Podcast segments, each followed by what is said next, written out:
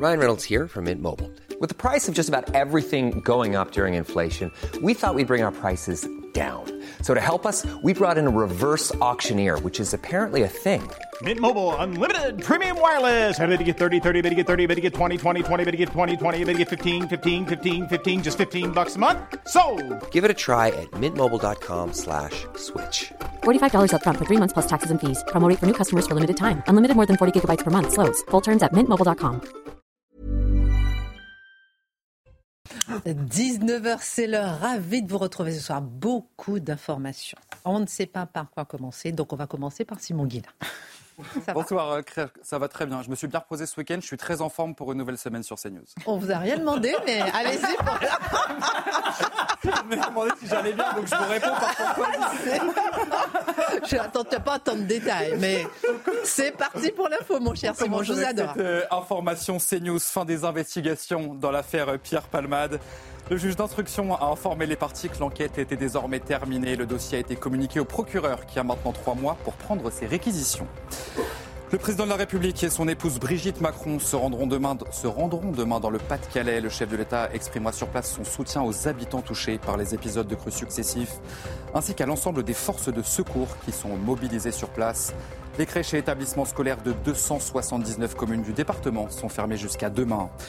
Et puis l'ex-premier ministre britannique David Cameron a été nommé ministre des Affaires étrangères, âgé de 57 ans. C'est lui qui avait déclenché le Brexit, auquel il était pourtant opposé. L'ancien chef du gouvernement britannique a été nommé aujourd'hui donc par le Premier ministre Rishi Sunak. Merci infiniment, mon cher Simon Guillain. Au sommaire ce soir, même sans président, la République était en marche. La France s'est levée. La France silencieuse a tenu à s'exprimer dans le silence, dans la dignité, au chant de la Marseillaise, avec le drapeau français par endroits, en acclamant les policiers et sans casser les boutiques, sans casser de magasins. Personne n'aurait pensé qu'avec les polémiques politiques, les Français se seraient déplacés. Aurait-il pu faire mieux? Oui. Aurait-il pu être plus nombreux? Oui. Aurait-il pu être plus coloré? Oui. Alors comment décrypter cette France qui s'est mobilisée? Qu'est-ce que cela dit de notre pays? La France silencieuse ne l'est plus? L'édito de Mathieu Bocoté. La marche contre l'antisémitisme ne nous a pas empêché de nous arrêter ce week-end sur cet appel dans la presse de 3500 médecins. Ils demandent plus de moyens? Non. Ils demandent un meilleur salaire? Non. Ils demandent plus de médecins dans les campagnes Non. Ils menacent de désobéir si l'aide médicale d'État disparaît. Cette aide qui permet aux étrangers en situation irrégulière de bénéficier d'une prise en charge à 100% de leurs soins médicaux et hospitaliers. Dimitri Pavlenko ne s'est pas encore remis de ce qu'il conçoit comme de la propagande moralisatrice. Il nous expliquera pourquoi. Nous reviendrons sur la marche contre l'antisémitisme. Ne démontre-t-elle pas que les politiques sont déconnectés de la France? Les Français ont bravé les appels réticents de LFI. Les Français ont bravé les polémiques politiques à propos du RN. Les Français ont bravé les inquiétudes du gouvernement qui ne voulait pas être trop proche du Rassemblement national. Les Français ont-ils démontré que les politiques sont déconnectés de leur réalité, de leur vision de la France? Le regard de Marc Menon. Non, Emmanuel Macron n'était pas à la marche contre l'antisémitisme. Beaucoup ont été déçus. Déçus de ne pas voir le chef de l'État euh, prendre ses responsabilités, son courage et donner l'exemple contre l'antisémitisme. Mais est-ce la place du chef de l'État? Le chef de l'État est-il au-dessus des manifestations ou bien signe-t-il ici un nouveau rendez-vous raté avec les Français? Le décryptage de Charlotte Dornelas. Et puis euh, pour Manuel Bompard de LFI, le rassemblement euh, contre l'antisémitisme n'a servi qu'à blanchir l'extrême droite. Le RN a-t-il franchi un cap dans l'acceptation républicaine? L'édito de Mathieu Bocoté. Une heure pour prendre un peu de hauteur sur l'actualité avec euh, nos mousquetaires. On commente, on décrypte, on analyse et c'est maintenant.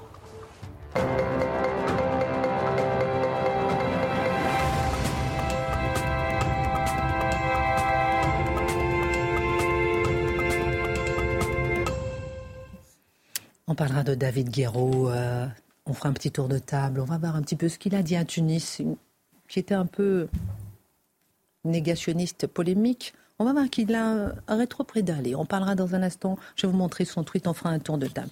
Euh, juste avant, euh, je vous montre ce livre parce que c'est une question qui nous hante tous les jours.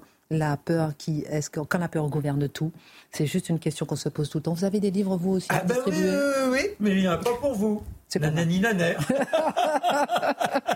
voilà, c'est notre petit bébé. Oui. Ah, s'explique. Eh, voilà. On va leur donner à chacun pendant Charlotte, Pour d'imiter, je me déplace. Hein, ah, pendant que vous vous déplacez, que vous passez devant la caméra.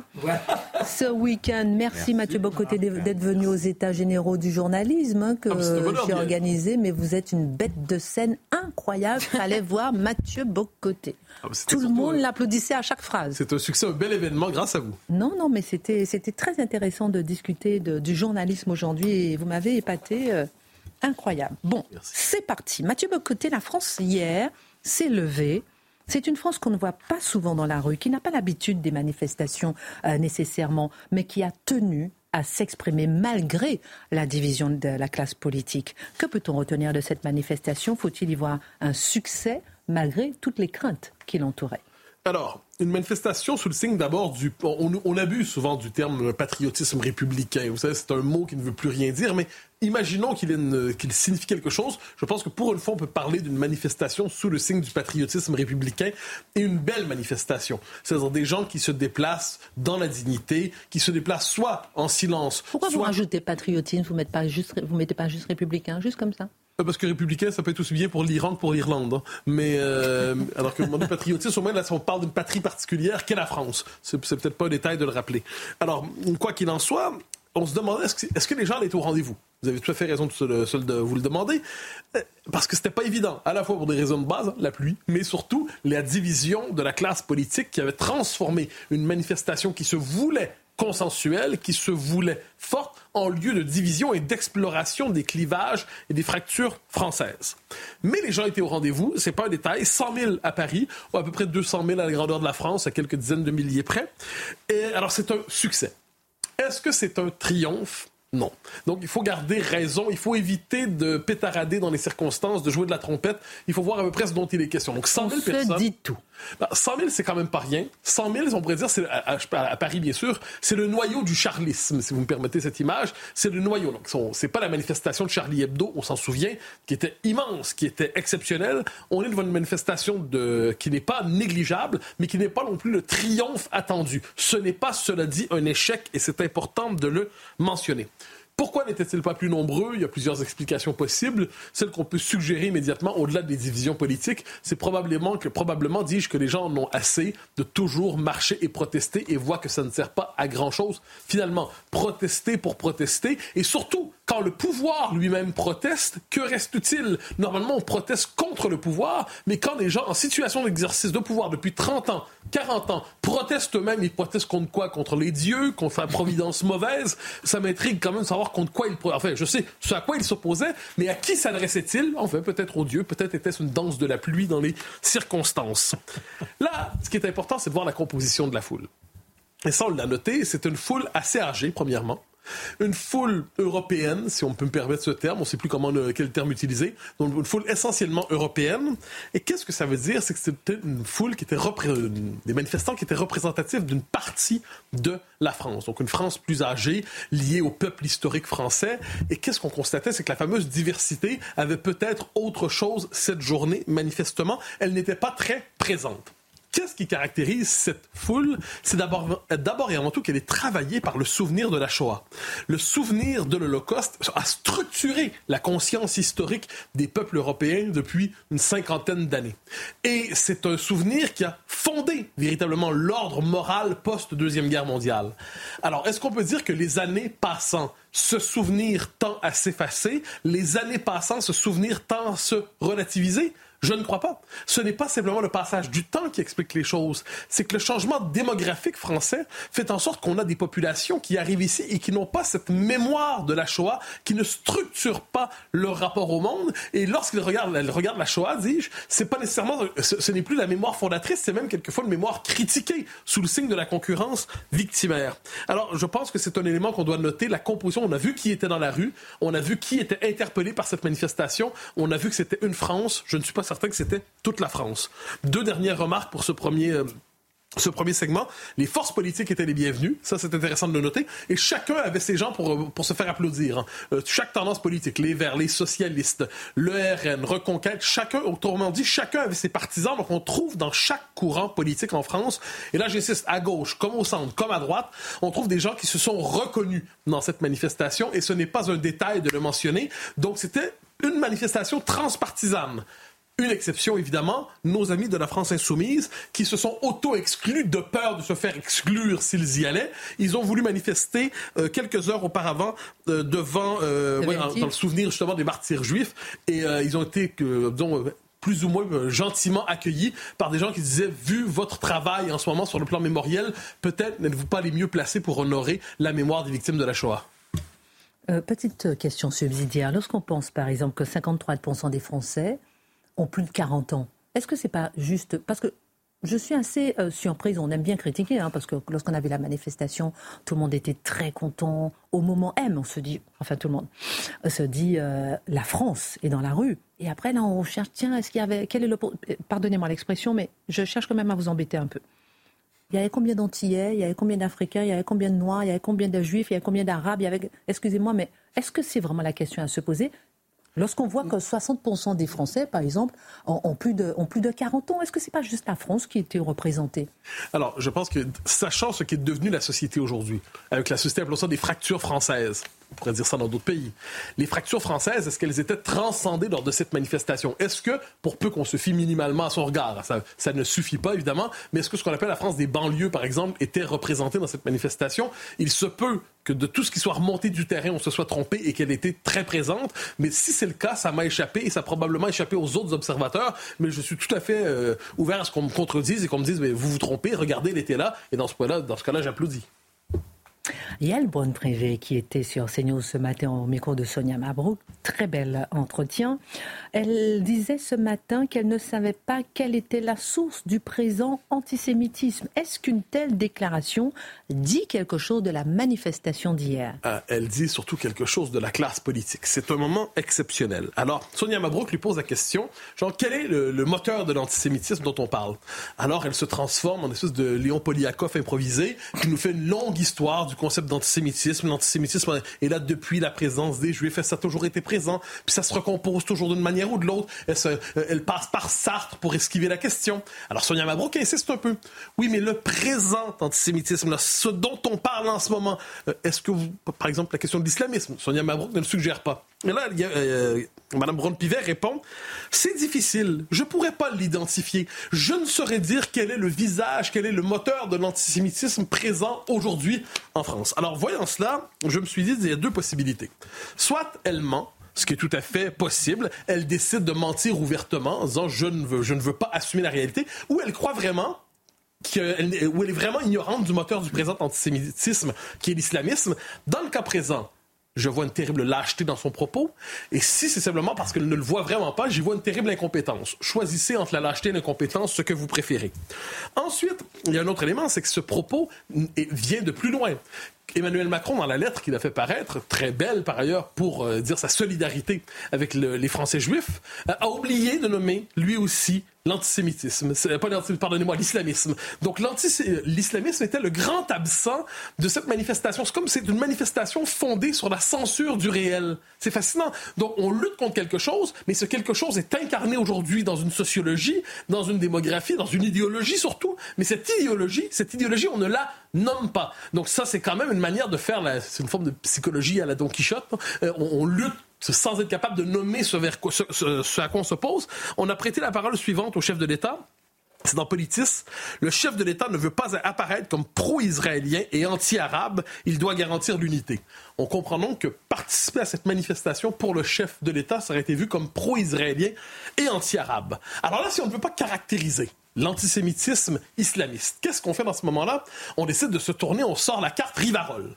Qu'est-ce que c'est la carte Rivarol? C'est ce journal groupusculaire, agonisant, avec un tirage tout à fait limité, euh, que plus personne ne lit, que plus personne ne connaît vraiment, mais c'est un journal que s'il disparaissait, je pense que la gauche financerait son retour et sa résurrection. Pourquoi? Parce que c'est le dernier résidu d'une tradition pas particulièrement recommandable, euh, qu'on accuse souvent du journal d'antisémitisme. Je pense que le terme n'est pas abusif pour en parler. Et là, ça dit, oh non, non, mais il il y a des antisémites français. Il n'y a pas que l'islamisme. L'antisémitisme dit d'extrême droite est toujours présent. L'antisémitisme fascisant est toujours présent. Et là, on se tourne vers ça. Et là, on s'est même demandé, c'était la question, est-ce que le, le, le Rassemblement national, est-ce qu'il est, lui-même porteur encore d'antisémitisme? Parce qu'on ne veut pas se contenter, on ne veut pas nommer l'islamisme. Donc, on est à la recherche d'un autre antisémitisme. Et dans Le Monde, ce week-end, je me permets de citer, parce que c'est un passage remarquable, donc un historien était, euh, était interviewé, Grégoire Kaufmann, et on lui demande est-ce que Marine Le Pen est antisémite? Hein? C'est une bonne question. Alors, sa réponse. Marine Le Pen n'a jamais été prise en défaut sur cette question. Autrement dit, elle se surveillerait, parce que laissée au fond d'elle-même, elle trébucherait. Mais, ajoute Kaufmann, qu'elle elle participe à un imaginaire plus ou moins inconscient qui a à voir avec la tradition antisémite française. Quels sont les marqueurs de cet antisémitisme? La dénonciation de la finance anonyme, de la mondialisation liberticide et des élites cosmopolites. Donc globalement, si vous critiquez le capitalisme financier, si vous critiquez la mondialisation, si vous critiquez les élites cosmopolites détachées de leur cadre national, eh bien vous basculez dans l'antisémitisme. Mais il va plus loin. Elle cite un livre de Marine Le Pen en 2012 où elle dénonce, c'est pas mal aussi, où elle s'en prenait à l'hypercapitalisme transnational, au pouvoir absolu des financiers et des banquiers qui dirigent le monde, ce discours qui valorise l'identité nationale contre les puissances d'argent, le déracinement ou la mondialisation, fait immanquablement écho aux écrits antisémites du 19e et 20e siècle. Donc si vous parlez de la nation, plutôt que de la mondialisation, si vous plaidez pour l'enracinement plutôt que le cosmopolitisme, si vous êtes critique du capitalisme financier et transnational, apparemment vous vous rattachez sans le savoir à une tradition antisémite. Donc vous voyez, vous voulez pas nommer l'antisémitisme qui est sur le terrain, l'antisémitisme qui est à l'origine de Mohamed Merah et de tant d'autres exactions, ça on hésite véritablement à le nommer, mais là si vous critiquez la mondialisation dans une perspective nationale, vous ressuscitez Édouard Drummond. Et de ce point de vue, Marine Le Pen est peut-être en fait le véritable problème encore aujourd'hui je trouve ça tout à fait original. Alors, Mathieu Bocoté, peut-on finalement dire que la France s'est mobilisée contre l'antisémitisme? Est-ce que cette formule vous semble exacte? Elle me semble en partie exacte. C'est-à-dire que, le, je dirais, le cœur vivant, le noyau vital du peuple français sur le plan existentiel s'est mobilisé. A dit non, c'est absolument inacceptable et c'est une protestation qui, qui, qui va marquer dans l'histoire de France. événement. C'était quand même une marche historique. Ah c'est pas rien. Je pense que c'est un événement qui va marquer. Ça, Les je, gens se sont mobilisés. Je, n'en doute pas. Pas tous. Non, mais c'est pas quelque chose s'est passé. Ce n'est pas un détail. Ensuite, la vérité qu'on n'ose pas dire, c'est que la lutte contre l'antisémitisme divise la France. Elle ne la rassemble pas du tout. C'est une lutte qui divise la France parce que l'antisémitisme a pris racine en certains milieux, en certains lieux. Et cet antisémitisme, on ne peut pas simplement décréter qu'il n'existe pas. Il est là et quand on veut lutter contre l'antisémitisme sérieusement, il faut être capable de l'identifier. Donc ça divise aujourd'hui la sociologie française. Je note que le recteur de la, grande, de la mosquée de Paris, euh, le, le recteur Hafiz, a eu cette formule.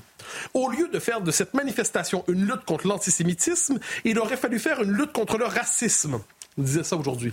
Ah, c'est intéressant. Donc, il faut critiquer un racisme générique, un racisme désincarné, un racisme sans visage, un racisme presque insaisissable, immatériel, éthéré. Mais quand vient le temps de nommer le racisme qui tue, un racisme qui vise un groupe en particulier, les Juifs, un racisme qui vise un groupe et qui tue, aujourd'hui, il faut le dire, ou qui pousse au départ souvent des Juifs qui ne se sentent plus à l'aise dans leur quartier, eh bien ça, pour lui, ça c'est une vision trop discriminatoire probablement de la lutte contre le racisme. Donc lui n'a pas participé à la manifestation pour ça. Donc on doit mentir, si je comprends bien, pour rassembler. On doit créer l'unité sur une fiction. On connaît ce modèle. Merci beaucoup euh, Mathieu Bocoté. On va parler encore de la marche parce que c'est intéressant de regarder plusieurs angles sur cette marche. C'était un moment quand même important à analyser. Euh, comme vous, c'est pas le sujet de votre chronique, j'aimerais bien que vous réagissiez peut-être à celle de Mathieu Bocoté votre regard sur cette marche Alors, moi, sur, euh, sur Yael Braun-Pivet, euh, je me suis fait la même remarque que Mathieu au même moment, et idem concernant Shemseddin Hafiz. Le problème qu'on a aujourd'hui à nommer. Mais c'est vrai que c'est la France d'avant qui euh, a manifesté hier. Je veux dire, c'est vrai que je me suis fait cette remarque qui était politiquement pas du tout correcte, de dire. Oui, mais et alors, la France, la France d'avant, et alors Les gens manifestaient quand même, c'est pas bien. Je vous trouve, trouve tout défaitiste. Enfin, vous n'avez pas encore parlé, mais, mais c'est pas bien. Il faut pas se féliciter quand même. Tout le monde a glorifié ce grand mouvement d'unité nationale. Il n'y a mhm. pas eu d'unité euh, nationale. Il n'y a pas eu d'unité nationale euh, du tout. C'est une façade, c'est un paravent. Mhm. Et l'antisémitisme est peut-être le seul dénominateur commun que des gens qui, comme l'a dit Mathieu, ont plus de 40 ou 50 ans, aujourd'hui trouvent encore pour se dire que la France est un pays uni. C'est-à-dire qu'on avait les fractures gauche-droite et maintenant on a les fractures communautaristes. Et vous, et vous ne pouvez plus convier tout le monde à une manifestation comme celle-là parce qu'ils ne viennent pas de toute façon façon. Hein, elle dit ce matin, il y a le Les gens ne sortent plus. Elle dit personne n'était invité. Ne plus. Elle dit personne n'était invité. Pourquoi? Parce que autrement des gens auraient refusé de venir et on l'a vu dans le cas de Jean-Luc Mélenchon très, très particulièrement. Alors je, me permets, vous me pardonnerez de marquer un petit désaccord avec votre optimisme. Vous dites la France s'est levée. J'ai plutôt l'impression que vous nous dites que pour mener la guerre de demain, on a mobilisé les vétérans de la guerre d'hier. Euh, ce n'est pas rien, mais peut-être est-ce insuffisant? Insuffisant, c'est vrai. Merci euh, pour votre euh, regard. On apprend qu'Israël affirme que le Hamas a perdu le contrôle à Gaza et que ses combattants, donc c'est une dépêche AFP, hein, euh, fuient vers le sud. Voilà pour ce qu'on apprend à l'instant même. J'aimerais, avant de passer à votre chronique, Dimitri, qu'on regarde, on ne le fait jamais, mais qu'on regarde juste un instant ces images des huit Français détenus en otage euh, par le Hamas. On voit rarement leur visage et parfois leur visage est arraché en pleine rue. Donc c'est important euh, pour nous d'avoir une pensée pour euh, ces otages et aussi leurs familles. On poursuivra sur la question hein, dans un instant sur la manifestation en France contre l'antisémitisme dans un instant avec vous. Mais Dimitri, euh, il y a quelque chose qui vous a vraiment interpellé pendant le week-end. Vous suivez de près euh, les débats autour du projet de loi immigration. Il doit être voté demain par le Sénat. Alors, après la suppression de l'article 3, c'est celle de l'AME, l'aide médicale d'État, qui est en train de devenir la mesure qui fâche. Et ce week-end, 3500 médecins ont transmis à l'AFP un appel à désobéir à la suppression de l'AME si elle était votée par le Parlement. Et cela vous fâche. Oui, enfin, ces médecins nous disent euh, on continuera, quoi qu'il arrive, à soigner les, sans-papiers malades. Voilà. Et il y a du monde, hein, du beau monde parmi les signataires de cette pétition. Vous trouvez des chefs de service des grands hôpitaux euh, parisiens, il y a l'urgentiste Patrick Peloux, le pédiatre Rémi Salomon, etc., etc. Et alors, en fait, si vous voulez, il y a un tir de barrage là, qui a commencé il y a une dizaine de jours, à peu près au début de l'examen du projet de loi sur l'immigration, pour conserver, pour tenter de sauver à tout prix ce totem absurde qui est devenu l'aide médicale d'État. Il y a trois ans, il y a quatre ans de cela, d'ailleurs, en 2019, il y avait eu un rapport qui déjà avait montré quand même le, délire total qui est devenu l'AME, et on avait vécu exactement les mêmes situations, les mêmes arguments mot pour mot. Alors voilà, tout le monde s'y met. vous avez les médecins, euh, vous avez les politiques de gauche, évidemment, et euh, vous avez les médias, et toujours avec les mots habituels. Donc supprimer l'AME serait une décision inhumaine, ça là vous l'aurez tout le temps, une hérésie humanitaire. Les médias, alors là je pense à l'inénarrable Clément Viktorovitch. Alors lui m'a fait mon dimanche matin, j'étais en train de promener mes chiens, Clément Viktorovitch s'exprime sur le, le chien public. Oui, oui, avec le JDD sous le bras, avec, le JDD, sous le bras. Exactement. Je vais marcher contre l'antisémitisme avec mes chiens en forêt. Et donc Clément Viktorovitch nous explique pourquoi c'est une stupidité totale de supprimer l'AME et il nous avance ce chiffre de 80% des personnes éligibles à l'AME qui n'y auraient pas recours. Alors Victor, calme-toi. D'abord, c'est pas 80%. Le chiffre, il vient de l'IRDES, Institut de recherche et de documentation en économie de la santé. C'est un chiffre de 2019. Et l'IRDES écrit que 51% des personnes qui sont éligibles à l'AME bénéficient du dispositif selon un échantillon de clandestins voilà la factualité, les faits. On met les faits et on met les arguments moraux d'un côté 30 secondes et on commence à interroger les faits. Mais de toute façon, Clément Viktorovitch ne s'intéresse pas à ça parce que lui, ce qu'il voulait nous dire, c'est que de toute manière, c'est stupide de vouloir supprimer l'AME parce que sans l'AME, les patients arriveront plus malades aux urgences avec un risque de propagation de maladies infectieuses. C'est Ebola dans tout le pays si demain on supprime l'AME. Vous voyez ce genre de raisonnement. Le tout assorti de la formule rituelle de toute façon, supprimer l'AME, c'est contraire à nos valeurs. Voilà. Et là, vous l'aurez absolument partout. Faites l'expérience, allez sur Twitter, vous tapez AME, vous allez voir. Tout ce que je vous ai dit, ce sont des antiennes. Et ça fait des années, ça fait 20 ans que ça dure, qu'on entend ça. Euh, alors, vous avez aussi le fatalisme. Ça, c'était Olivier Véran quand il était ministre de la Santé en 2021, qui nous explique que l'AME, c'est une dépense incompressible incompressible. On peut rien faire contre l'AME et c'est voué à enfler, à enfler, à enfler, etc. Voilà. Alors, le grand historien britannique spécialiste de l'URSS, là je pensais à Mathieu en le, citant, Robert Conquest. Euh, cet homme un jour a énoncé les trois lois de la politique. Et la première d'entre elles est que tout homme, lorsqu'il connaît bien un sujet, dans tous les sujets qu'il connaît bien, est de droite. Il ne peut qu'être de droite. Et je vais tâcher de vous le prouver ce soir euh, que la droite a raison de vouloir supprimer l'aide médicale d'État. Mais qu'est-ce que c'est concrètement vous faites, euh, vous faites Mathieu Rouget sur la question. Qu'est-ce que c'est concrètement, euh, euh, Dimitri, que l'aide médicale d'État On en a déjà parlé, hein, mais rappelons-nous. Oui, on va faire la synthèse. Aide médicale d'État, donc créée en 99 par le gouvernement Lionel Jospin. Pour rappeler le contexte, c'est quelques mois seulement après la création de la CMU, la couverture maladie universelle, qui est la sécurité sociale pour tous. Rien n'obligeait le gouvernement Jospin à le faire, même pas la CEDH, qui n'y avait d'ailleurs même pas pensé. Mais déjà, vous aviez des associations comme le GISTI, dont nous avions parlé il y a, a parlé il y a deux semaines de ça. Déjà, le GISTI soufflait à l'oreille de la gauche que euh, L'AME, c'était normal en fait de la créer parce que c'est normal que les, clandestins euh, aient accès à l'assurance maladie comme n'importe quel national, comme n'importe quel français. Dont acte, création de l'AME. C'est donc une aide sociale et non une prestation sociale parce qu'une prestation suppose que vous avez cotisé pour la percevoir. L'AME, vous y avez droit dès lors que vous pouvez prouver que vous êtes en France depuis trois mois, clandestin, hein, je rappelle toujours, clandestin, sans papier. Quand vous entendez migrant, il faut vous dire clandestin, illégal. Parce que migrant suppose qu'il y a un passage. Non, non, les gens s'arrêtent, les gens s'installent dans la clandestinité. C'est important de, bien remettre chacun son vocabulaire. ben voilà, nous, ce sera le nôtre. Donc vous prouvez que euh, vous êtes en France depuis trois mois, vous gardez vos tickets de restaurant, ce genre de choses, vos, factures, moins de 9 719 euros de revenus par, euh, par an. Et alors, vous décrochez une couverture euh, de 100% du tarif sécurité sociale pour tous les frais médicaux et hospitaliers en tarif conventionné sans avance de frais. Vous voyez Alors, la liste, je vous l'entame dentaire, médical, les analyses, la chirurgie, les frais d'hospitalisation, vaccination, dépistage réglementaire, la contraception et l'interruption volontaire de grossesse, l'IVG. Et la liste s'étend au bout de neuf mois. Vous allez me dire, vous allez répondre à ma question, est-ce que c'est pas raciste d'être contre la suppression de l'AME Je réponds même pas à cette question. Ah ben je la poserai quand même. allez, on marque une pause. Réfléchissez à votre non-réponse. À tout Retour sur le plateau de Face à l'info. Dans un instant, on parlera avec euh, Mathieu Bocoté de, du Rassemblement contre l'antisémitisme. Est-ce que euh, il a servi euh, uniquement à blanchir l'extrême droite, comme dit le LFiste Emmanuel Bompard? Avec vous, on parlera de la marche et de savoir est-ce que c'est une démonstration de la déconnexion des politiques par rapport à cette démonstration sur le terrain et cette marche réussie, entre guillemets? Avec certains bémols. avec Charlotte Dornelas, on regardera pourquoi la République a été en marche, mais sans Emmanuel Macron. Et est-ce que c'est pas un rendez-vous euh, manqué euh, encore, peut-être pour le chef de l'État euh, notamment? Dimitri, on était en train de se poser la question qu'il n'y a pas que la marche contre l'antisémitisme dans la vie, il y a l'AME aussi.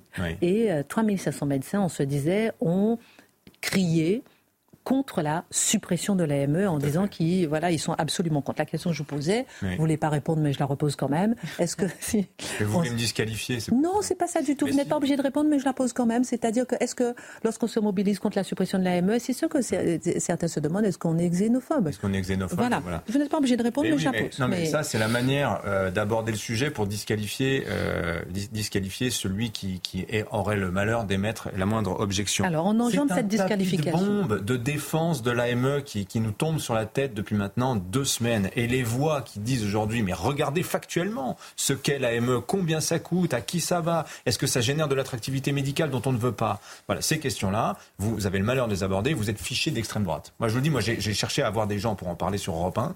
Euh, on me dit, écoutez, j'ai pas envie d'avoir l'air d'extrême droite. Non. Non, mais oui, c'est les gens, les disent cela. On en est là.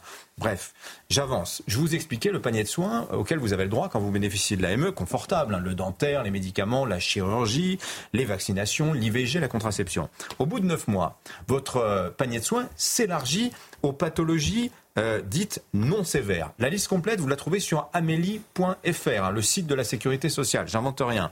Rhinoplastie, intervention pour les oreilles décollées, pour les clandestins, situation irrégulière, remboursée à 100%. Vous rappelez les, les prothèses de genoux, d'épaule, de hanches, la pose d'anneaux gastriques, la kinésithérapie, le transport sanitaire.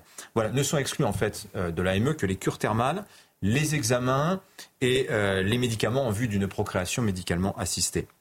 Donc à la création de l'AME, euh, en 2000, vous avez 75 000 bénéficiaires. Premier trimestre de cette année, vous en avez 423 000 pour un coût. Alors on vous dit toujours en pourcentage, mais c'est rien l'AME, c'est 0,5% des dépenses de l'assurance maladie. Enfin, c'est rien, c'est 0,5%. C'est 1 milliard 2.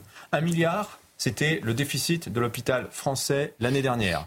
Donc vous enlevez l'AME, vous n'avez plus de déficit de l'hôpital, vous avez même un léger excédent. C'est quand même, c'est parlant là. Quand on vous parle en milliards, on comprend mieux que quand on parle en pourcentage.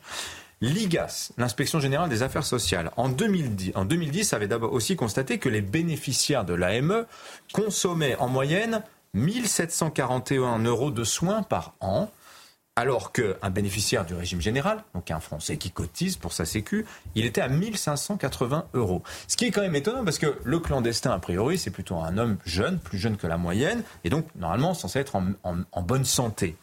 Or, qu'est-ce qu'on constate? C'est que parmi les bénéficiaires de l'AME, vous avez une surreprésentation des malades euh, chroniques, des gens qui sont plus malades que la moyenne. Par exemple, les maladies du sang, les cancers, l'insuffisance rénale chronique. Et donc, les bénéficiaires de l'AME consomment plus en moyenne que les nationaux de séances de dialyse de sang. La dialyse, c'est 60 000 euros par an, hein, pour vous donner une idée des tarifs. Plus de chimiothérapie, plus de radiothérapie.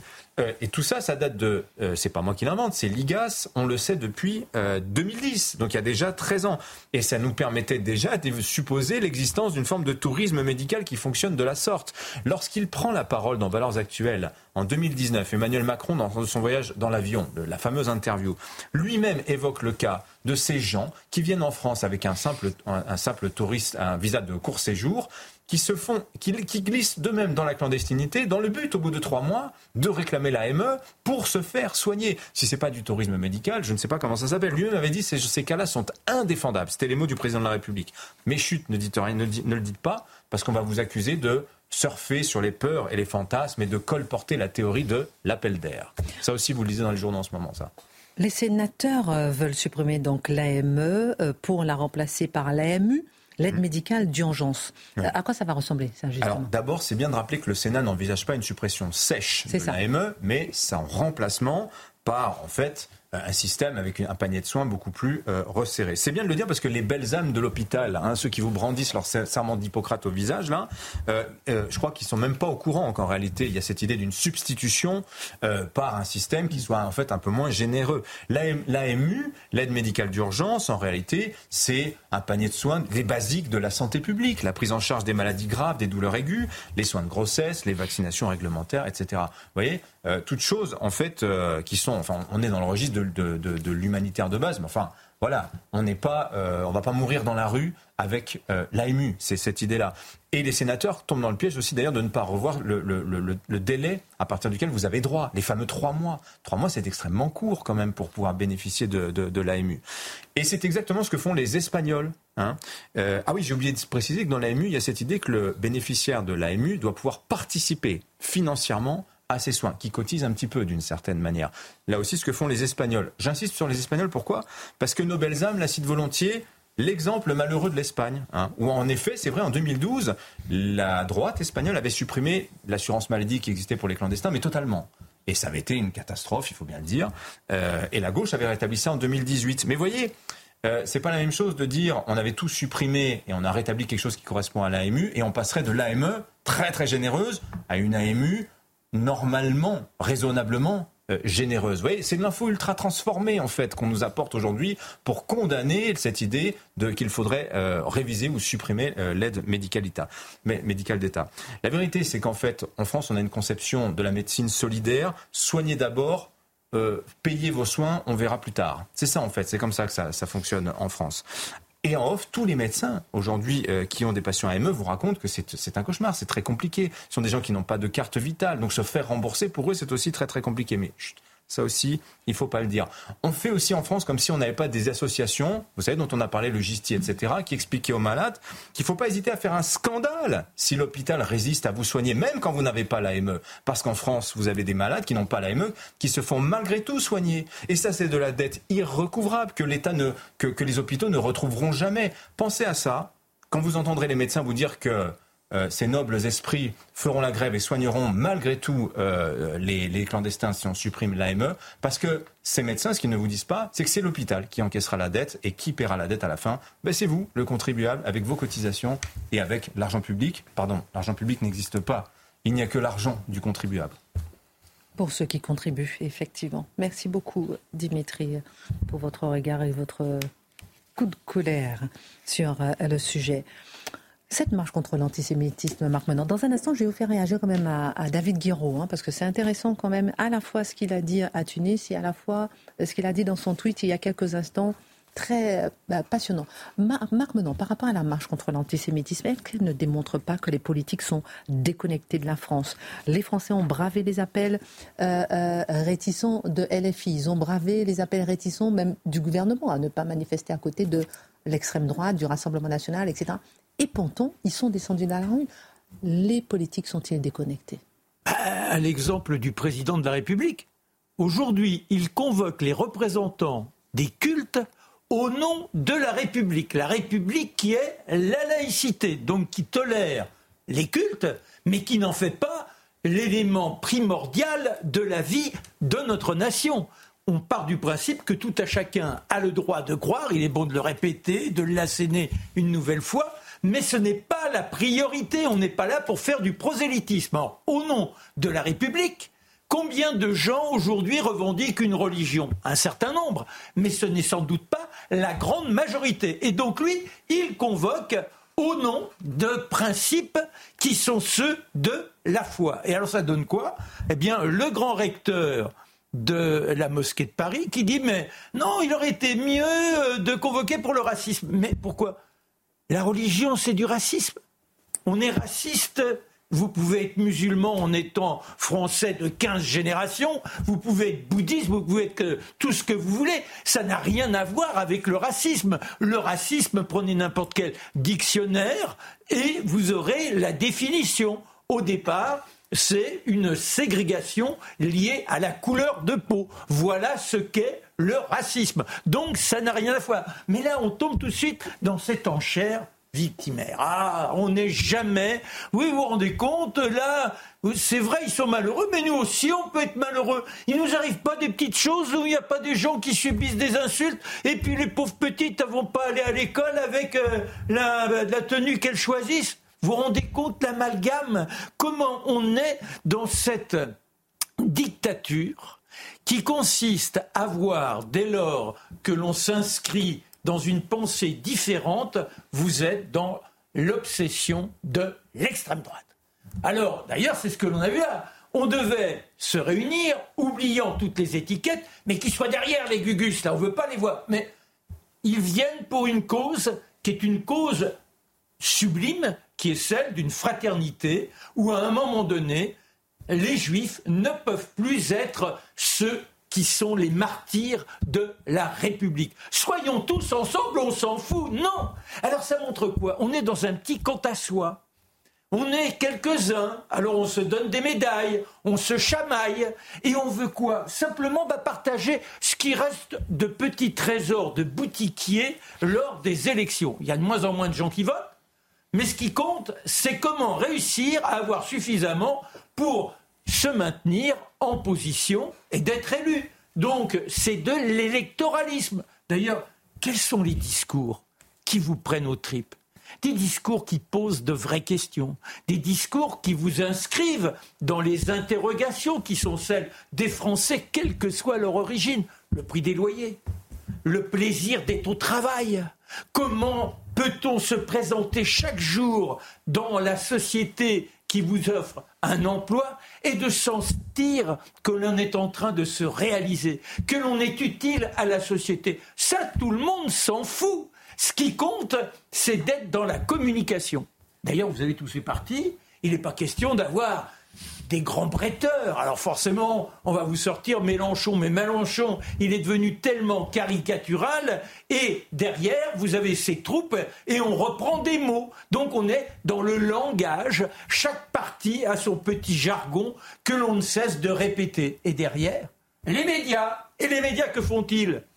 Eh bien, si vous êtes un média qui cherche simplement à faire notre métier comme nous le faisons tous les jours, j'ai pas la sensation d'être devenu, d'être devenu un facho de par mes origines et de par ce que j'ai pu écrire. J'ai écrit 15 livres. Il suffit d'avoir un peu de curiosité pour savoir que jamais je me suis inscrit dans une extrême droite. Mais simplement parce que ici, autour de cette table, on va vouloir réfléchir. On peut ne pas être d'accord entre nous, mais on est simplement dans le principe de ce qui a fait la grandeur de la France, à savoir Eh bien, les interpellations, à savoir l'interrogation philosophique de là où nous allons. Quelle est la meilleure société pour que l'on puisse se sentir bien? Alors, que nous propose-t-il? Rien du tout. Alors, où est le souffle? Où est l'élan? Où est l'espoir? Qu'est-ce qu'on dit à ces mômes? Où est aussi la volonté de, de, faire briller la France Mais non, mais c'est tout ça. la volonté de rassembler Où est la volonté d'unir où, est la où est la notion de la France bah, Où est-elle bah Déjà, quand on, quand on brade la langue, quand on est dans, dans, dans, cette incapacité de défendre et que l'on est président de la République, que partout où on va, on s'exprime en anglais, alors qu'on devrait être là vous vous rendez compte Moi, je porte cette langue qui offre tant de subtilité à l'expression, un élément dont je suis fier et qui représente notre pays. Et c'est quoi? C'est pas un pays qui voulait dominer le monde. Quand la France s'est sentie universaliste, c'était au nom de la philosophie des Lumières, d'un mieux-être pour tout à chacun, qui a été proposé à toutes les nations, ce sont elles qui se sont emparées. C'était pas en conquérant que l'on allait ici là. Certes, il y a eu du colonialisme, mais qui n'a rien à voir avec cette partie culturelle qui est comment ouvrir tout à chacun à cet emballement de l'intelligence pour avoir sa propre personnalité, son droit à la réflexion. Tout ça n'existe plus. Alors, au lieu de perdre notre temps, qu'ils se débrouillent. On, ratatine dans les municipalités les aides à tout ce qui est culturel. En revanche, on fait dans le culturel. Créer des concours de poésie, créer des concours de lecture, créer des concours de, d'éloquence, créer des concours de dictée et faites en sorte que les gamins aient envie de vivre vivre grand, vivre français, dans la fraternité, dans l'égalité et dans la fraternité. Selon vous, Marc Menant, c'était euh, une réussite ou pas cette manifestation? Bah, Ce n'est pas une réussite déjà de par le dépoitraillage des uns et des autres. Ils appellent à une unité, à quelque chose où on devrait oublier ce que nous sommes pour une cause la plus flamboyante qui soit. Et soudain, c'est ah non, mais toi tu peux pas venir. Ah puis moi je suis pas à côté d'un tel. Et puis et au bout du bout, bah, au bout du bout, euh, il y a obligatoirement un sabrage et pas l'unité et le, la propulsion que l'on aurait pu espérer, parce qu'ils l'ont saboté eux-mêmes. Ils ont eux-mêmes cassé, saboté. Merci pour votre regard. On va regarder, écouter un peu euh, ce qu'a dit David Guiraud et ensuite je vais vous montrer son tweet parce qu'il a, euh, c'était vendredi 10 novembre, euh, il était à Tunis, le député LFI, une rencontre intitulée Peut-on encore défendre les Palestiniens en France? Avec Taha Bouaf et Rima Hassan, des militants pro-palestiniens. Écoutez ce qu'il a dit à cette manifestation. Le bébé dans le four, ça a été fait, en effet, par Israël. La maman éventrée, ça a été fait, c'est vrai par Israël. Regardons son tweet. Aujourd'hui, il a été largement critiqué pendant tout le week-end. Il dit euh, euh, Demain, je me rendrai à la projection sur les crimes de guerre du Hamas. Il y a une projection sur les crimes de guerre du Hamas. Euh, je m'y rendrai aussi parce que le ton employé dans ma conférence, qu'on vient d'écouter à l'instant, était trop léger et qu'il a pu heurter, je l'entends, euh, il n'avait pas euh, pour but de relativiser ce massacre. Je viens corriger cela en espérant qu'une projection sur les atrocités subies par les Palestiniens sera aussi à l'ordre du jour, car chaque vie compte réaction. C'est quoi la formule? Euh, Il ne veut pas avoir donné l'impression d'avoir relativisé les massacres. Il ne pas relativisé, il les a niés. C'est différent. Relativiser les massacres, ce serait dire, vous savez, les massacres des deux côtés. Non. il a accusé Israël d'avoir créer un fake intégral. Donc, dans les circonstances, là, c'est du rétro-pédalage de classe mondiale. Il est obligé de pratiquer l'autocritique maximale parce que même dans son camp, manifestement, on trouve qu'il a été trop loin. Même, même chez les filles, il est allé trop loin. Il faut vraiment aller trop loin. Hein c'est surtout qu'en fait, dans cette conférence, il, il, il dit en effet, ça n'a pas C'est une manière de dire ce qu'il évoque n'a pas existé cette fois-ci, mais ça a existé dans le passé, comme si ça, euh, comme si ça relativisait pour le coup l'horreur qui a été euh, commise le 7, et comme si euh, telle ou telle atrocité dont on n'est pas absolument certain qu'elle a existé relativisait elle aussi le nombre de morts et l'horreur qui a été commise. Donc bon, dont acte, hein, il est obligé lui-même de se reprendre. Il va voir les images et en général, quand on voit les images elles ont une, elles ont une vertu, c'est qu'on les oublie pas. Quand on voit la gravité de la situation, au-delà du drame du 7 octobre, on ne peut pas revenir comme ça en disant Oh, oh bah tiens, j'ai peut-être été un peu trop léger hier. J'étais avec les copains, on était en train de prendre un coup, bon, bah, on est là au bar, on fait pas toujours attention à ce que l'on formule. C'est ça, c'est-à-dire que c'est de la conversation de bistrot alors qu'il fait une conférence, alors qu'il est un homme politique responsable. Vous vous rendez compte comment ils sont déconnectés? C'est la, la chute de la chronique. Non, mais le fait est qu'il y a un doute quand même sur l'histoire précise de la décapitation du bébé. Voilà. Et en fait, on parle de bébé dans le four. Euh, oui, oui. Et le bébé dans le... Oui, mais c'est pareil. Si vous voulez, c'est-à-dire que c'est du pinaillage. c'est pareil Pardon. Euh, c'est du pinaillage sur un mi... Écoute, laisse-moi finir. C'est du pinaillage sur un micro détail qui a le pour but en fait de disqualifier totalement le discours de l'adversaire. Et c'est ça que fait aujourd'hui euh, David Garraud. Il est en train de nous dire s'il y a un doute sur le bébé dans le four, le bébé dans le four, ça a été fait par Israël. Il renvoie à un événement de 1949. Il n'a pas dit s'il y a un doute. Hein. Oui. Non, non, mais il, il, a pas dit ça. Il, a, non, mais, il a affirmé. Oui, mais non, j'aimerais comprendre. Pardon. Dites-moi. Il dit pas le bébé dans le four le 7 octobre, c'est un Israélien qui l'a fait pour disqualifier les Palestiniens. Il dit ça a été fait par le passé dans l'histoire et il cite un événement 1949 et il a cité Sabra et Shatila comme étant une erreur énorme d'ailleurs parce que ce sont des milices chrétiennes libanaises, euh, le massacre de Sabra et Shatila. Mais en fait, ce qu'il veut nous, ce qu'il veut nous dire, David Guiraud, c'est les Israéliens ont cherché à vous manipuler le 7 octobre, ont manipulé des faits et donc tout ce qu'il vous dit, c'est un mensonge dans le seul but d'avoir le le, blanc-seing pour détruire les Palestiniens. C'est ça qu'il veut faire aujourd'hui, David Guiraud. Et en fait, cette opposition des récits, on se sert d'un micro-détail pour disqualifier totalement le discours de l'adversaire. C'est ça qui est, en fait, c'est le procédé qui est euh, absolument moi, Moi, je pense, je vois bien en porte-parole de LFI, c'est très bien. Pardon, je vous taquine. Moi mais bah, moi, je pense qu'il aurait, il aurait, il aurait dit cela dans le sens que vous décrivez, qu'il n'a pas écrit ce tweet-là aujourd'hui. Non, mais il se rend compte qu'il a dit une bêtise sur Sabra et Chatila. Ah bah et donc, il, il, rétropédale, il les cherche. Ah bah mais derrière, vous voyez son argumentation, c'est des tweets qui se succèdent les uns les autres, et il vous fait un cours d'histoire, David Guiraud, en fait. C'est ça qui est euh, frappant. Mais je suis étonné quand même que vous pensiez que, que ce que je dise euh, apporte de l'eau à son moulin. Oui, je trouve que vous, oui. Moi, je trouve que vous, vous arrondissez un petit peu les angles je, pense que, moi... moi... je trouve que c'est très violent ce qu'il a dit. Non, mais bien sûr que c'est extrêmement violent. Mais si vous voulez, moi, ce que je Et trouve. Il n'y a, pas d'explication. Mais vous savez, il y a des faits inconfortables pour les deux camps. Euh, les gens qui défendent plutôt Israël et les défendent, qui, qui défendent plutôt les Palestiniens. Mhm. Et euh, ces faits inconfortables sont écartés pour avoir euh, une lecture unilatérale mmh. dans les deux sens. Mmh. Moi, c'est ce que je déplore, parce que moi, mon métier, c'est l'information. Mmh. Et euh, évidemment qu'il y a des choses qu'il faut dire aussi sur ce qui se passe actuellement euh, à Gaza, sur la nature du gouvernement israélien. mais il y a des choses qu'on ne peut pas dire aujourd'hui, quand on est dans un camp ou dans un autre. La République était en marche hier. Charlotte Daniel sans Emmanuel Macron qui ne s'est pas rendu à cette marche contre l'antisémitisme. Est-ce que c'est un rendez-vous raté avec les Français? Bah, alors c'est vrai qu'on a tous un avis et on a entendu beaucoup d'avis. Alors avant, pendant tout le, psychodrame du suspense organisé aussi par l'Élysée qui pendant trois jours nous a dit viendra, viendra pas et on ne sait pas et jusqu'au mm. dernier moment. C'était franchement assez euh, bancal, on va dire, comme stratégie de communication. Voilà, c'est mon avis. Mais et bon, à la fin, on apprend qu'Emmanuel Macron ne vient pas. Alors, on a tous un avis est-ce qu'il devait y aller ou pas? Mais à mon avis, la vraie question, elle est ailleurs. C'est pourquoi n'y a-t-il pas été? Moi, je vous avoue qu'au début, quand j'ai vu qu'il n'y allait pas, je me suis dit c'est forcément lié à la question des otages. J'ai pensé à ça en premier. Je me suis dit il doit, il doit y avoir une prudence. Et en effet, on a entendu à la fois son entourage et l'Élysée nous donner une toute autre euh, lecture de la raison pour laquelle il n'y allait pas. Alors d'abord, l'Élysée a répondu immédiatement, et d'ailleurs Emmanuel Macron l'a dit aussi, euh, le président ne va jamais à des manifestations, il ne va jamais à des marches. Mm. Alors d'accord, mais on voit rarement le président de la République dans des manifestations de manière générale, et là on avait tous dans la tête la manifestation après les attentats euh, contre Charlie Hebdo, où on comprend bien que c'est un moment particulier, l'appel à cette marche. On voit aussi rarement d'ailleurs le président du Sénat et la présidente de l'Assemblée nationale organiser une manifestation. C'est assez rare de manière générale. Donc c'était une réponse un peu, euh, euh, là aussi, assez inadéquate, on va dire, par rapport à ce qu'était cette manifestation. Ensuite, on a surtout les phrases d'Emmanuel Macron et les propos d'Emmanuel Macron qui précèdent et accompagnent pendant tout le week-end cette marche. Alors évidemment, il la soutient, il dit qu'il soutient les gens qui y seront, mais il nous dit quelques jours plus tôt qu'il ne faut pas que la défense des juifs se transforme en haine des musulmans. Vous vous souvenez de cette phrase? Il nous parle de ça.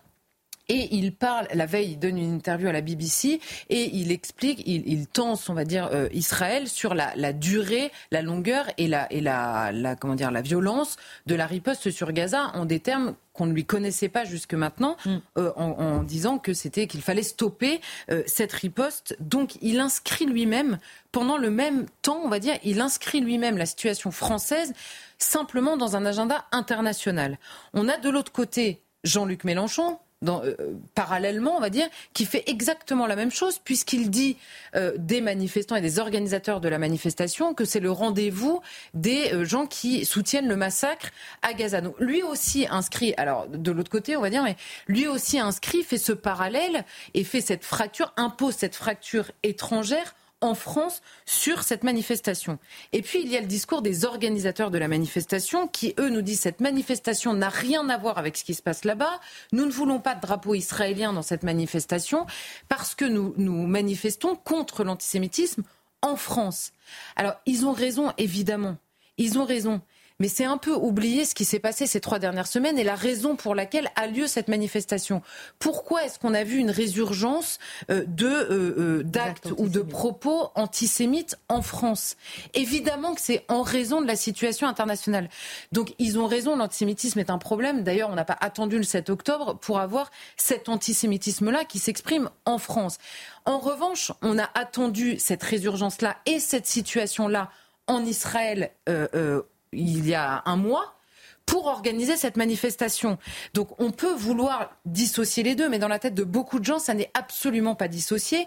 Et on se rend à telle ou telle manifestation, on tient tel ou tel propos, on se positionne par rapport à tel autre en raison du conflit et pas en raison d'autres choses. Selon vous, si c'est pour vous suivre, ceux qui ont été manifestés euh, ont manifesté indirectement pour Israël?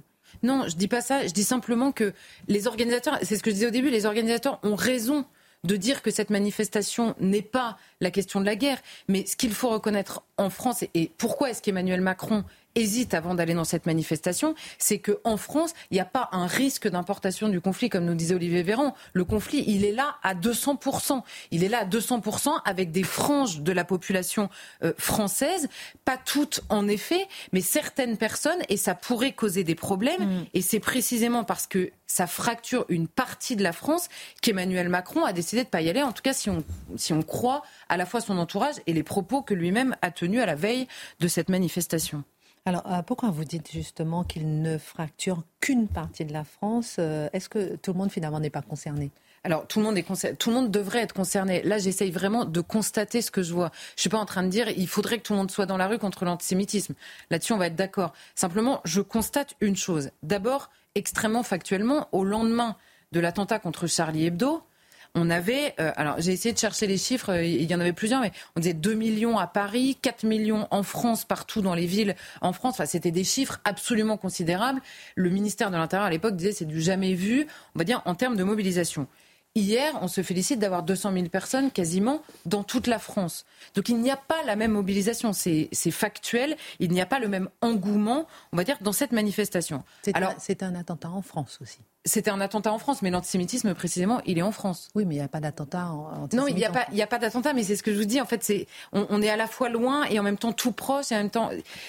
Bon, il y a, y, a, y a cette distinction, on va dire, qui n'est pas faite par tout le monde. Bon, d'abord, il y a en effet beaucoup, je rejoins complètement Mathieu, je pense beaucoup de Français qui sont un peu fatigués d'aller marcher contre euh, le terrorisme, parce que de manière générale, ou là contre l'antisémitisme, mais il y a beaucoup de gens qui ont quand même dans la tête, malgré tous les errements et les, et les contorsions d'une partie de la classe politique, qui ont dans la tête l'antisémitisme comme conséquence de l'islamisme.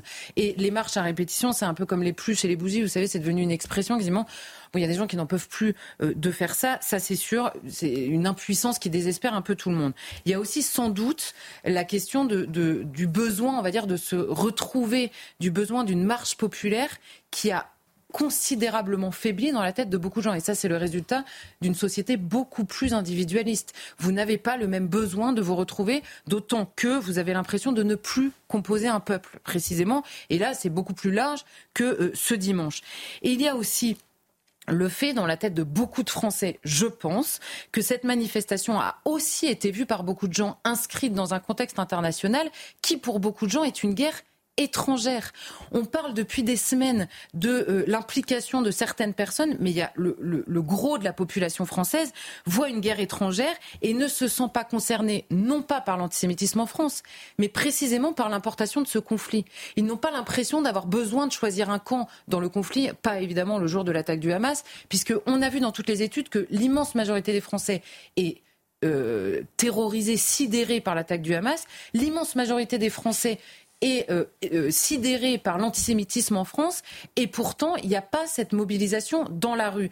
Donc il y a peut-être aussi le fait que comme cette manifestation est inscrite dans un contexte international de laquelle, duquel pardon, s'éloignent beaucoup de Français, eh ben, il y a une mobilisation qui est plus euh, difficile. Et là, évidemment, euh, sur ces Français qui ont eux-mêmes raté le rendez-vous, sans doute l'absence du président de la République, qui est l'incarnation de l'unité de la, de, de la France, n'a pas aidé, ça c'est sûr, à mobiliser, euh, même psychologiquement, on va dire, pour cette manifestation. Euh, mais ne faut-il pas s'inquiéter de cette indifférence à un moment où on appelle à lutter euh, contre l'antisémitisme? Alors, on peut s'en désoler, euh, ça c'est évident. On peut aussi voir qu'il y a beaucoup de gens qui ne sont pas venus défiler hier, oui, hier, qui ne sont pas venus défiler hier et qui pourtant sont évidemment engagés contre l'antisémitisme et pas soupçonnables deux secondes d'être un risque sur le terrain de l'antisémitisme. Dieu merci quand même. En revanche, il faut à mon avis, s'inquiéter du fait que la France est devenue un rendez-vous manqué des uns pour les autres en permanence. C'est-à-dire qu'on n'a plus, il n'y a plus un sujet sur lequel on se dit là, on pourrait avoir tout le monde dans la rue.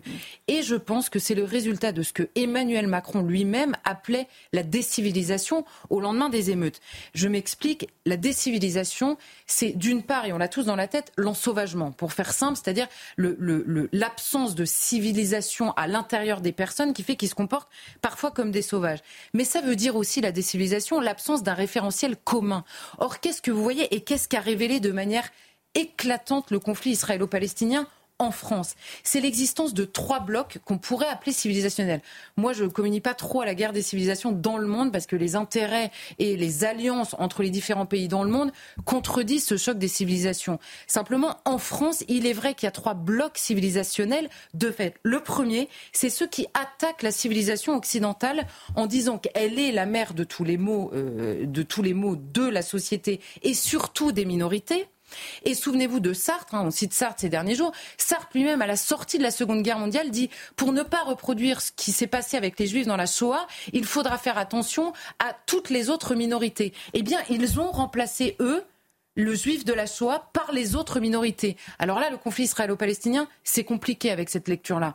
Vous avez le deuxième bloc, qui est le bloc de ceux qui défendent la civilisation, soit de manière assez passive, c'est-à-dire assez naturelle parce que c'est la leur et qu'ils la poursuivent, soit parce qu'ils acceptent le combat que posent les premiers et donc ils la défendent. Et là, ils voient en effet que l'antisémitisme, eux, ils, ont, ils, avaient, ils pensaient l'avoir purgé définitivement de la société française et ils sont un peu inquiets de sa résurgence par le biais d'une importation, on va dire, de l'islamisme.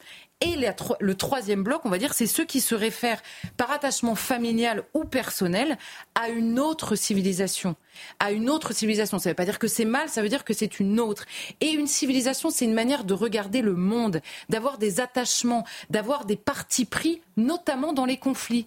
Et quand vous avez des gens qui sont attachés à d'autres civilisations, qui notamment sont celles qui participent de l'islamisation, c'est-à-dire de la civilisation islamique, eh bien, ils n'ont pas le même regard sur ce conflit. Il faut qu'on accepte de le voir dans le monde et c'est vrai aussi en France.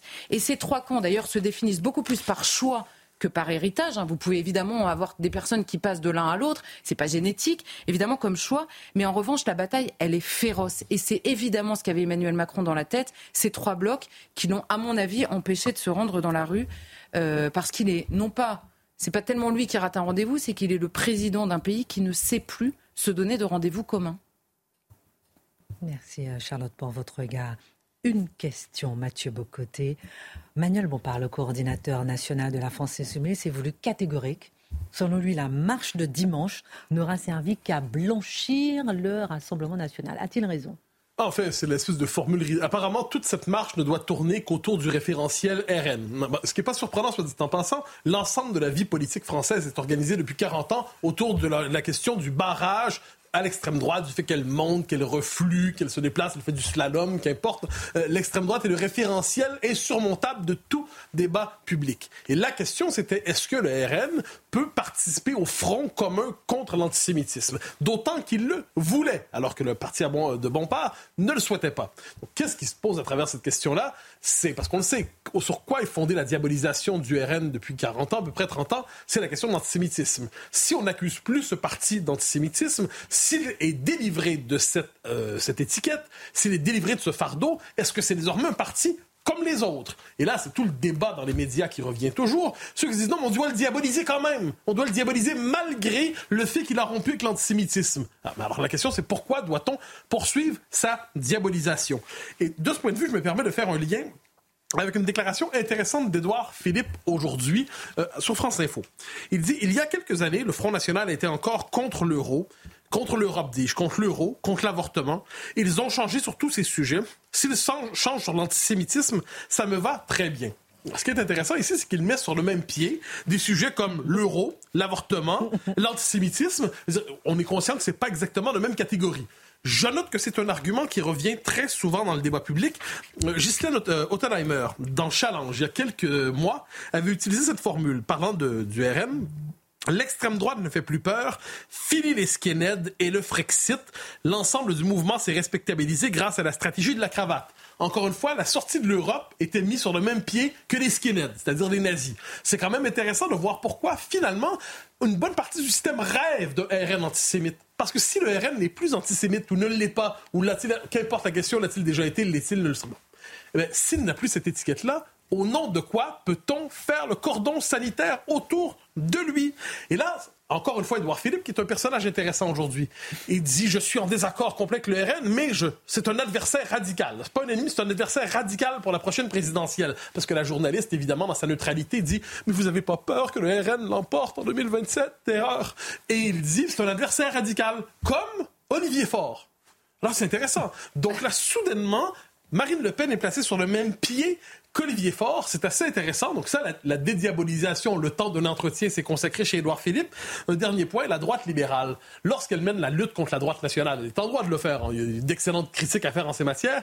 Elle n'est pas obligée de le faire avec le logiciel de l'extrême gauche ou de la gauche radicale. Il, y doit avoir moyen de critiquer le RN sans passer par le logiciel antifasciste. C'est ce qui s'est passé étonnamment aujourd'hui avec Édouard Philippe. C'est un élément qu'il valait la peine d'ajouter à l'actualité. 10 secondes, dernière question en reprenant euh, Manuel Bompard, est-ce que vraiment le RN sort de la présente séquence avec une réputation améliorée Du point de vue du système médiatique, pas du tout. La volonté de le maudire ira jusqu'au bout. Du point de vue du commun mortel, ça commence à être difficile d'avoir l'impression qu'on a Attila, Hitler, Staline, Genghis Khan, qui tombent sur la tête des gens tout le temps sur le mode de la rage antisémite. Et quand on les regarde globalement, ils disent non, mais on veut se porter à la défense des Juifs de France. La question qu'on peut se poser tout simplement, c'est à quel moment devra-t-on croire ou non le RN Y a-t-il un, un, test qui fait désormais on le croit? Ou est-ce qu'on croit jusqu'à la fin des temps? Vous connaissez la formule, à la ruse du diable consiste à nous faire croire à son inexistence.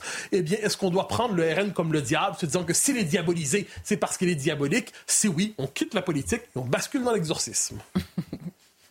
Merci beaucoup, Marc Menant, pour un une chronique dessus. Merci à tous. Excellent tuto programme. Pascal Pro, tout de suite.